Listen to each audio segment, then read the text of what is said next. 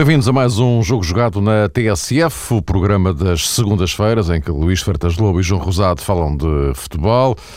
Hoje, antes do Sporting Académica, de resto o João Rosado já está em Alvalade e é de lá que vai participar neste programa. Antes do Sporting Académica de hoje, vamos tentar aqui refletir um pouco sobre os desafios tremendos que se colocam ao novo treinador do Sporting, Frank Verkauteren, que formalmente entra em funções amanhã.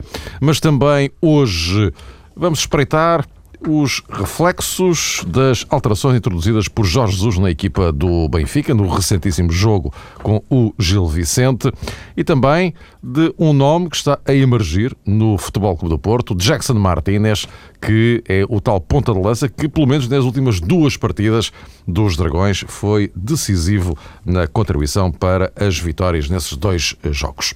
Mas vamos por parte, meus caros, boa noite. Eh, já agora, eh, João, aproveito e começo por ti, estás no local do acontecimento desta noite. Uh, Frank Verkauteren vai pegar na equipa Lidina a partir da manhã. Hoje será Oceano Cruz ainda o responsável no banco dos Leões. Mas a grande questão é esta: no atual contexto do Sporting, independentemente do resultado desta noite frente à Académica, a partir de amanhã arranca uma vida que não será nada fácil para o novo técnico. Se olharmos para o facto do Sporting estar numa posição muito complicada na classificação, muito longe dos lugares do topo, e por outro lado, uma vez que já está eliminado da Taça de Portugal, por outro lado, com uma vida muito complicada também na Liga Europa, eh, onde, para continuar em provas, está obrigado a vencer os três jogos que lhe faltam. É um desafio titânico para Verkaltra, não? João, boa noite. Boa noite, Mário. Agora sim, ehm, eu estava a responder à tua pergunta dizendo que, mais ou menos, a propósito desse desafio titânico que se depara Verkaltren, eh, julgo que para ele até será um pouco mais fácil, porque ninguém está, ninguém de bom senso, está verdadeiramente à espera que Frankie Verkaltren seja o salvador deste Sporting.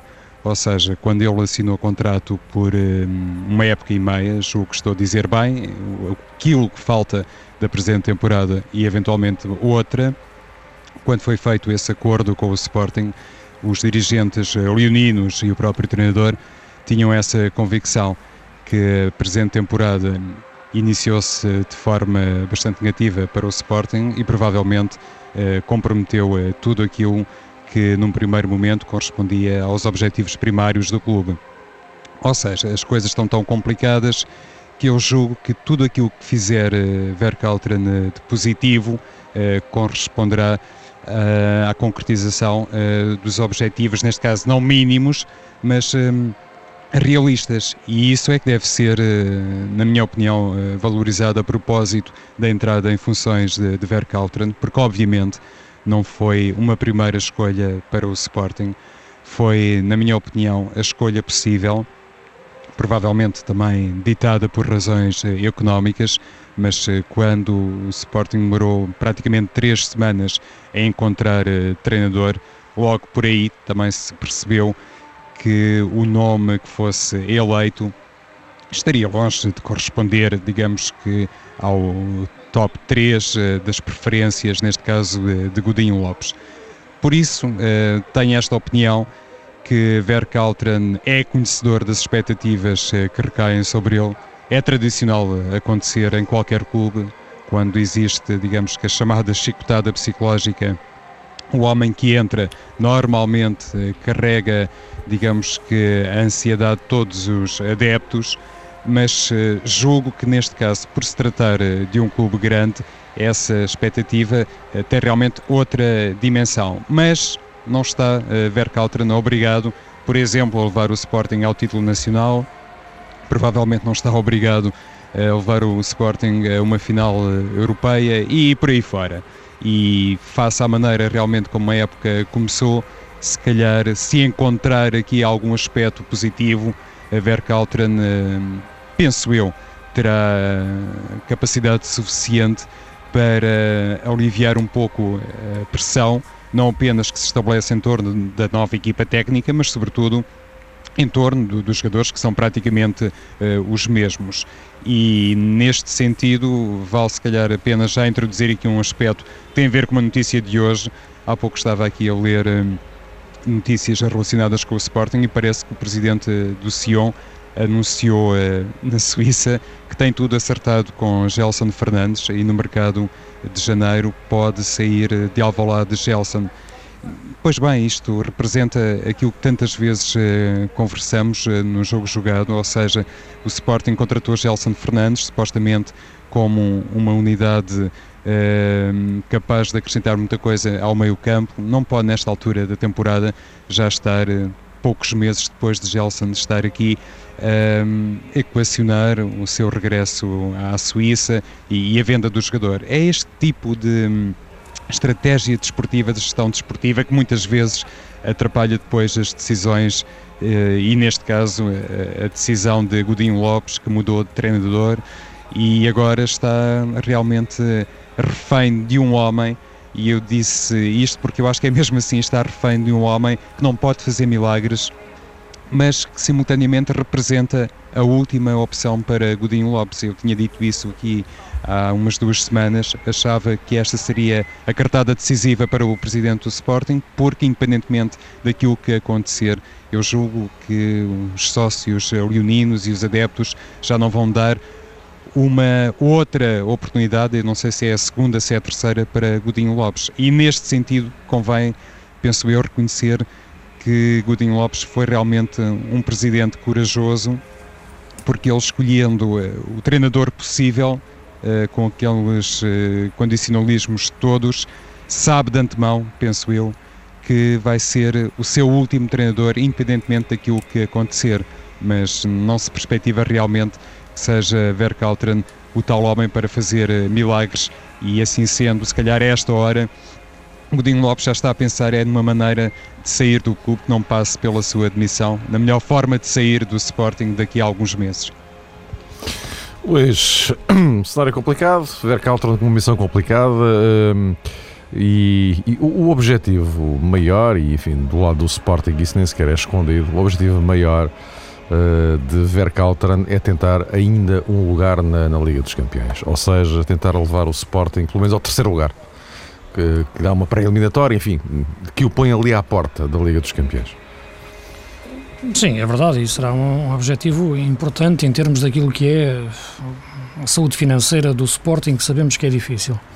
Agora, eu parece-me que neste momento analisar o Sporting, analisar todo um processo global que vem, que vem desde trás, não vale a pena voltarmos a esse tempo, mas, mas a verdade é que não está aqui em causa a escolha do Vercauter, nem a sua competência enquanto treinador. Uh, que já ouvi fazer bons trabalhos em, em bons clubes belgas e parece-me ter boas ideias. Está em causa, como é evidente, todo o processo que leva à escolha do Verkaltren, ou à entrada do Verkaltren no Sporting, e pelo caminho a queda sucessiva de, de pesos pesados da direção do Sporting, como o Luís Duque e o, e o Cas Freitas. Uh, e para além disso, colocar em questão uh, de tudo aquilo que tinha sido as ideias que levaram este presidente a ser eleito pelo caminho também a, a assunção, a confirmação por parte do Presidente que tentou a contratação de Scolari, que, que foi uma abordagem feita por ele e que, e que não foi bem sucedida. E eu pergunto como é que alguém que não consegue contratar o Scolari depois vai contratar o Verkaltra e que não há qualquer tipo de relação possível entre estas duas figuras.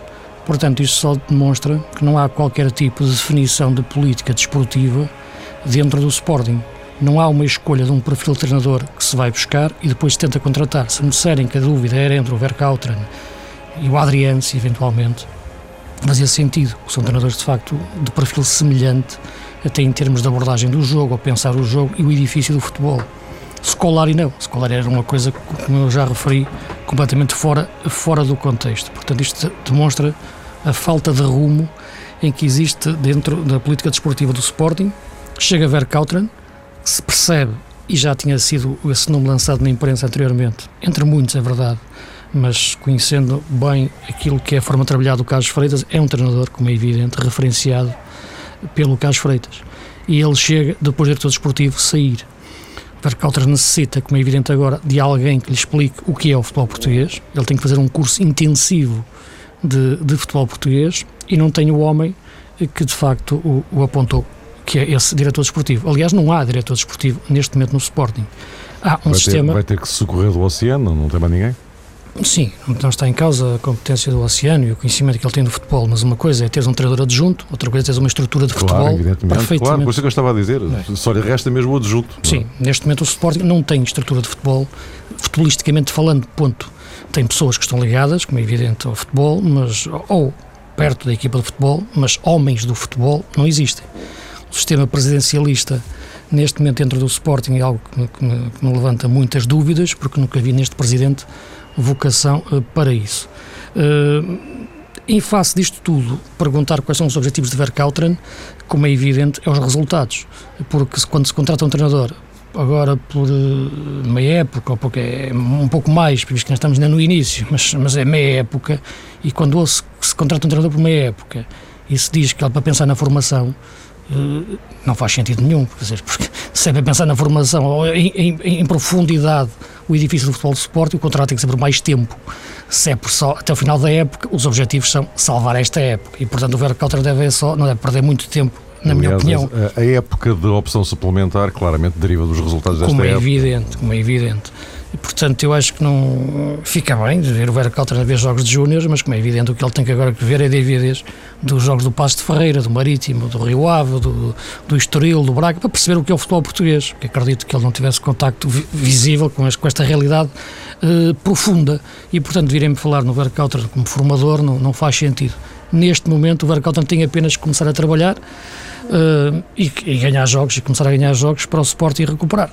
O Sport tem bons jogadores, ele tem que os conhecer melhor, em profundidade, para perceber é que eles funcionam em conjunto e a equipa uh, conseguir a funcionar, visto que aquilo que determinou a saída de Sapinto não foi a, a, falta de apoio ou a estrutura se ficar enfraquecida, foi, na minha opinião, também a falta de, de bom futebol. O Sporting, efetivamente, tinha uma produção de jogo muito baixa e resultados fracos. Uh, já não volto atrás à questão, à questão Domingos, porque já disse aquilo que tinha a dizer na altura. Uh, e, portanto, nesta altura, uh, concordo com aquilo que o João diz. o Varacalda não pode estar obrigado a ganhar o campeonato, não pode estar obrigado a passar à fase seguinte da Liga Europa. O Sporting tem apenas um ponto, portanto, basta a seis já do apuramento. Não, não pode ganhar a taça de Portugal porque já está eliminado e, portanto, e mesmo chegar às Champions não é fácil, olhando a situação forte em que está Porto, Benfica e Braga. Não é obrigado, mas é obrigado a, pelo menos, não ficar muito longe desses objetivos. Tem que se aproximar desses objetivos, tem que lutar por eles até ao fim. O Sporting tem que ficar em condições de lutar por eles até ao fim. De outra forma, penso que não terá grandes hipóteses de, de, continuar dentro do Sporting. Não pela sua competência em si, que eu não coloco em questão, e até, até devo dizer que tenho excelente impressão do Verkautran enquanto treinador e enquanto ideias de futebol, só que dentro daquilo que é a máquina trituradora do Sporting atualmente, é muito difícil qualquer treinador resistir, chegando da forma que, como eu fiz agora este, este, este, este resumo, o Verkautran chegou.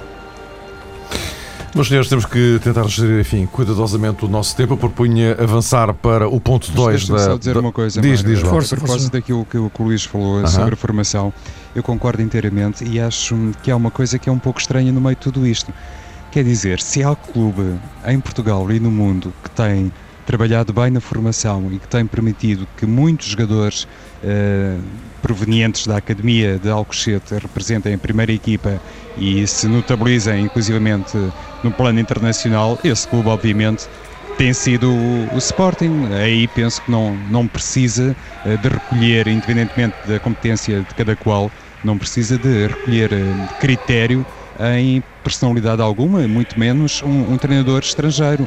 O, o, futebol português, é, aquilo que se passa é mais profundo e também já temos abordado isso, é que muitas vezes os clubes grandes, e em concreto o Sporting, não têm realmente capacidade financeira para manter eh, durante muito tempo os jovens valores eh, provenientes eh, das respectivas academias ou escolas. Eh, por isso o Sporting perdeu Miguel Veloso, João Moutinho, Nani, Cristiano Ronaldo foi um caso completamente fenomenal, digamos assim, mas o Sporting tem sido capaz de explorar bem a formação e de permitir a emergência desses novos valores na equipa principal. Durante muito tempo, inclusivamente, a crítica era um bocadinho ao contrário, que o Sporting funcionava com base exclusiva ou com critério exclusivo nessas jovens eh, promessas e não era capaz de encontrar eh, no recrutamento internacional valores que pudessem depois conferir outra experiência à equipa.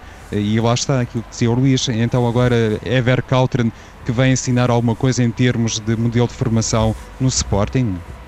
Não acho.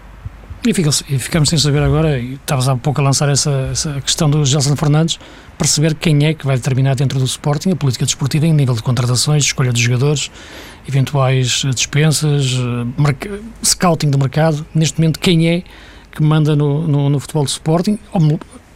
Será o presidente?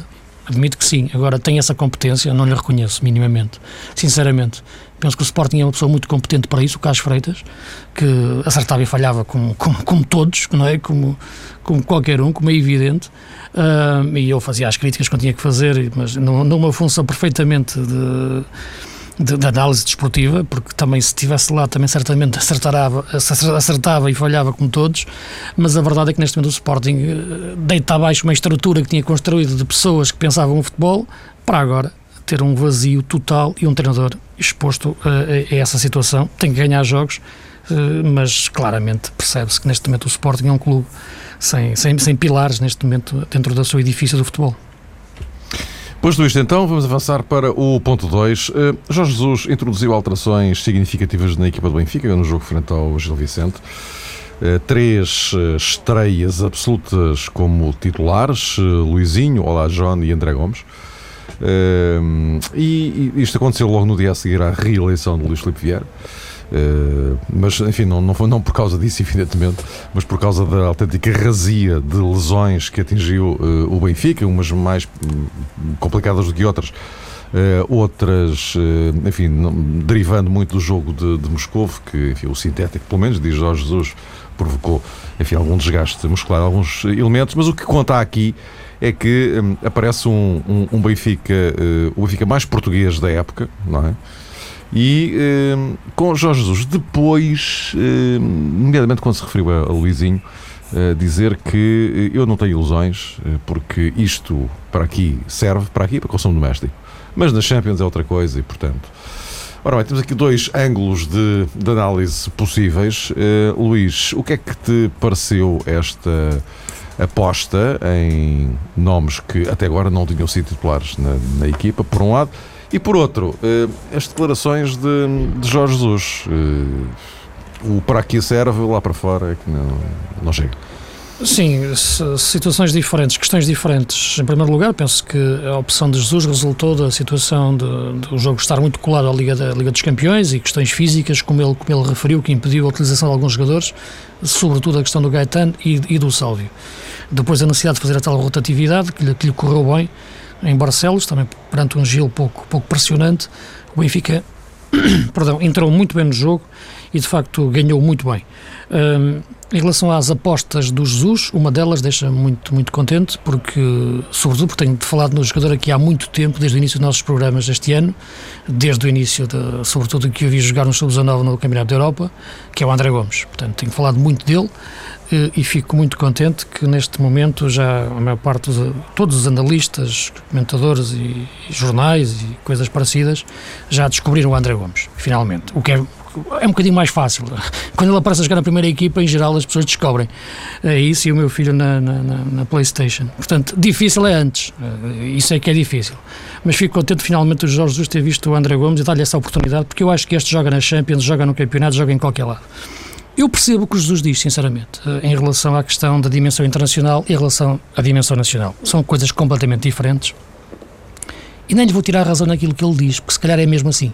Uh, Agora, acho que não havia necessidade de dizer aquilo, muito sinceramente. Uh, isto é, porque ele disse aquilo logo. Eu estava a comentar o jogo em direto e depois estava mesmo na flash para depois intervir a seguir. E, e, e o Jesus diz aquilo logo a seguir às declarações de Luizinho. que foi um jogador que, que veio do Passos Ferreira, que o Jesus teve algumas dúvidas em relação a ele. Aliás, quem joga a titular é o Melgarejo, que era extremo no Passos. Uh, e o Luizinho fez uma boa exibição, ainda por cima fez um golo, estava satisfeito. E depois ouvir aquilo, de facto penso que não, que não é bom. Dizer, ok, isto para aqui chega, mas uh, internacional é outra coisa, uh, eu não me iludo. Eu penso que, que não havia necessidade de dizer isto por parte do Jesus e penso que não, não ganha muito com isto em termos daquilo que é, que é o jogador e a motivação do, do jogador em si. Independentemente da questão em si do transfer que isto tem para o jogador, é perceber que esta, esta afirmação do Jesus é, na minha opinião, perigosa para uma dimensão do clube como o Benfica. Isto é, alguma vez alguém imagina isto ser possível ser dito pelo Vitor Pereira? Treinador do Porto, não é questão do Vitor Pereira, do treinador do Porto, dizer este jogador que está aqui a jogar pode, mas os outros não, eh, na Liga dos Campeões. Isto é, questionar a valia de um jogador que está no plantel do Benfica não poder jogar a top, eu penso que é colocar em causa, desde logo, a constituição do plantel e de quem o escolheu em conjunto, o treinador, com a direção, no fundo. E, portanto, eu acho que qualquer jogador esteja a jogar no Benfica, no Porto e no Sporting, e até no Braga neste momento, uh, tem que ter capacidade inquestionável por parte do treinador para jogar a top no campeonato e na Liga dos Campeões. Eu acho que esta questão, se existe, é logo um jogador que eu acho que não deve contar para o plantel. Isto, na minha opinião.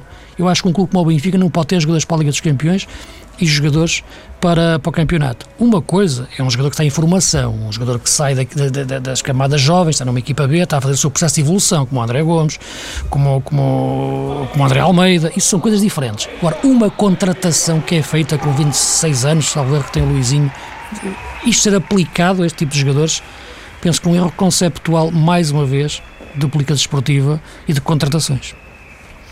João, o que é que te parece estes dois ângulos?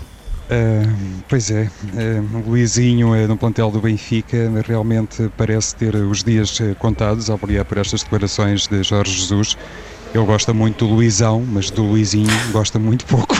Pode ter a ver, enfim, com este, este aspecto que ele frisou de ser um jogador mais de contexto doméstico. Mas eu, eu pergunto, Luizinho jogou na Champions League, os resultados do Benfica na Champions League uh, ficaram a dever-se às más exibições, não é, Luís? De, do uhum. Luizinho ou, ou, de outro qualquer, ou do André Gomes, ou de outro jogador, uh, enfim, com menor estatuto na equipa, não me parece.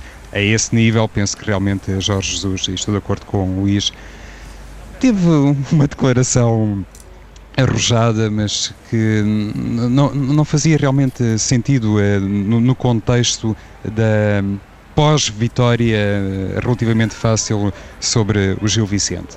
E depois há aqui um aspecto, e, e, por isso também achei muito interessante aquela comparação, digamos assim, que fez o Luís a propósito da realidade do Futebol do Porto. Há aqui um aspecto que não deve ser desprezado. Então, o presidente do Benfica projeta nos próximos anos uma equipa suficientemente competente no Campeonato Português para ser dominadora e depois também diz que tem que criar eh, condições para chegar a uma final europeia. E diz tudo isso depois de já ter referido, ainda antes da campanha eleitoral, ter-se realmente esse mérito, ou eh, sublinhe-se esse mérito, melhor dizendo, a Luís Filipe Vieira, que eh, a época, o contexto internacional, a crise não permite ao Benfica voltar a pensar em megas investimentos. Então o presidente diz tudo isto e a seguir vem o treinador quase que confessar antecipadamente que a equipa não pode produzir mais uh, na Liga dos Campeões porque não tem jogadores uh, suficientemente calibrados para tal. Há aqui de facto uma divergência conceptual, há aqui duas uh, posições que não casam bem e nesse sentido parece-me que aquilo que muitas vezes também temos a oportunidade de considerar que a realidade de gestão desportiva do Benfica nem anda assim muito distante da do Sporting. Neste caso eh, concreto, voltou eh, a manifestar-se essa conclusão, porque o presidente não pode ter uma ideia a médio prazo e depois o treinador ao sabor, enfim, de um resultado e de uma exibição e, e, provavelmente também de um gol de um jogador que não é muito a seu gosto, de repente diz uma coisa que vai contra a lógica daquilo que foi assumido pelo Presidente. Isso não faz sentido e mais, penso até que em certa medida ajuda a desvalorizar e aí de forma injusta o papel que muitas vezes tem sido associado a Jorge Jesus, de ser um treinador capaz de formar, de inventar, neste caso com sentido positivo, determinados jogadores para determinadas posições e depois permitir ao Benfica algum encaixe financeiro com esta declaração que fez a propósito de Luizinho, não sei se referia a outro jogador também uh, que jogou em Barcelos, é evidente. Eu, estou de caminho, acho que ele também o deu ao John. Portanto, a questão era mais era Luizinho e Olá John. Ah, o Olá John, que custou perto de 10 milhões de euros, então ainda é pior. Se estava a referir-se ao, ao Olá John, um jogador que custou bastante aos cofres do Benfica, penso que o deslize de Jorge Jesus foi ainda maior. Sim, é verdade. Agora, aquilo que eu referia, eu entendo que os jogadores possam custar muito dinheiro, não é? E, e, crescerem, isto é, isto é, o Alan John pode hoje ser uma coisa e daqui a seis meses ou sete ser, ser mais jogador trabalhado agora cá, não é? Pode-se reconhecer o potencial nele, nesta altura ainda não ser útil ou não poder jogar a top num determinado tipo de, de, de dimensão internacional, porque como Jesus dizia, e concordo com ele, na Holanda de facto um jogador trabalha sobretudo com a bola, não sabia reagir depois à perda da bola e agora está a trabalhar esses aspectos. Tudo isso é verdade. Agora, o que eu penso é que tudo isto é para ser falado internamente, isto, isto é para ser conversado internamente e, e ser assumido internamente. O treinador pode sentir, epá, este jogador tem qualidade, mas ainda não consigo lançar internacionalmente, epá, tem que jogar cá só, vou metê-lo aos poucos. Isto é normal um treinador pensar isso. O que eu não acho nada normal é um treinador dizer isto depois de uma equipa ter feito uma boa exibição, uma vitória categórica, uh, num campo difícil, uh, com estes jogadores a fazerem uma boa exibição. Quer dizer, depois dos jogadores ganharem este moral todo, um treinador dizer uma coisa destas sobre estes jogadores, eu acho que não vejo qual é a utilidade disto, qual é o transfer que isto tem para acrescentar a motivação aos jogadores para, para os jogos seguintes. Agora, o Jesus é que sabe, a forma dele trabalhar e reagir, já o conhecemos bem, é a sua forma de estar. Uh, agora, como é evidente, parece-me que é, que é algo que não, que não faz muito sentido uh, assumir publicamente, que temos um treino de jogadores para jogar internamente e depois a Liga dos Campeões não pode. Acho que era uma coisa impossível de acontecer na dimensão do Porto a menos que o, destinatário da declaração de Jorge Jesus fosse outro que não exatamente os jogadores, só que o problema isso é que aí, eles levam por tabela. Isso não? aí já é outra coisa, portanto já, já, já ultrapassa claro, aquilo claro, que é claro. visível, não é? A menos que. Sim, uh, meus caros, uh, hoje temos menos tempo do que é habitual. Jackson Martinez uh, emergiu. Ele foi figura preponderante, aliás, determinante, nos dois últimos jogos do Futebol Clube do Porto, com o Dinamo de Kiev, ontem com o, o Estoril. Uh, João, em relação a Jackson Martínez, uh, está encontrado o sucessor de Falcão no Futebol Clube do Porto? Não o sucessor de Falcão ele próprio, que tem de dimensões distintas, não é? Mas no Futebol Clube do Porto. Olha, por falar nisso, Mário, dimensões distintas, eu acho que pelo menos, fazendo agora aqui um bocadinho o papel de Jorge Jesus, eh, no plano doméstico está visto Exato. que sim, que é um jogador que consegue marcar a diferença, não é? Mas eh, atenção, a Jackson Martínez eh, não era propriamente um ilustre desconhecido. Há pouco o Luís falava do caso de Olá John, lá está o Departamento de Prospeção do Futebol Clube do Porto e eh, sublinhe-se esta diferença de um, discurso, de comportamento mediático entre Vitor Pereira e, por exemplo, Jorge Jesus. Vitor Pereira não teve qualquer pejo em dizer que hum, o Departamento de Scouting do Futebol do Porto foi o grande responsável pela descoberta de Jackson Martinez e que ele próprio não teria assim uma ideia ainda muito definida a propósito do potencial inteiro uh, do colombiano. Aí é que se marca realmente a diferença no plano desportivo, a gestão desportiva pode ter um sucesso maior ou não, consoante também a competência do trabalho que é feito nesta área. Aliás, eh, ao nível internacional, ecoaram recentemente declarações de Arsène Wenger em que ele sublinhava precisamente isso, que o Porto é ao nível um, internacional, se calhar ao nível mundial, penso até quis dizer isto, um exemplo acima de todos os outros. É um clube que tem realmente olheiros por todo o lado, sobretudo na América do Sul e na América Latina, eh, quase por inerência, e nesse sentido consegue descobrir jogadores a preço muito bom que depois se confirmam como mais-valias no futebol europeu e conseguem dar a tal rentabilidade desportiva. E, eu não vou dizer que é 2 em 1, um, é muito mais, é para aí 3 ou 4 em 1. Um. E o Futebol do Porto, ao longo dos anos, tem sido capaz realmente de escolher jogadores que raramente precisam. É evidente, também tem os seus insucessos.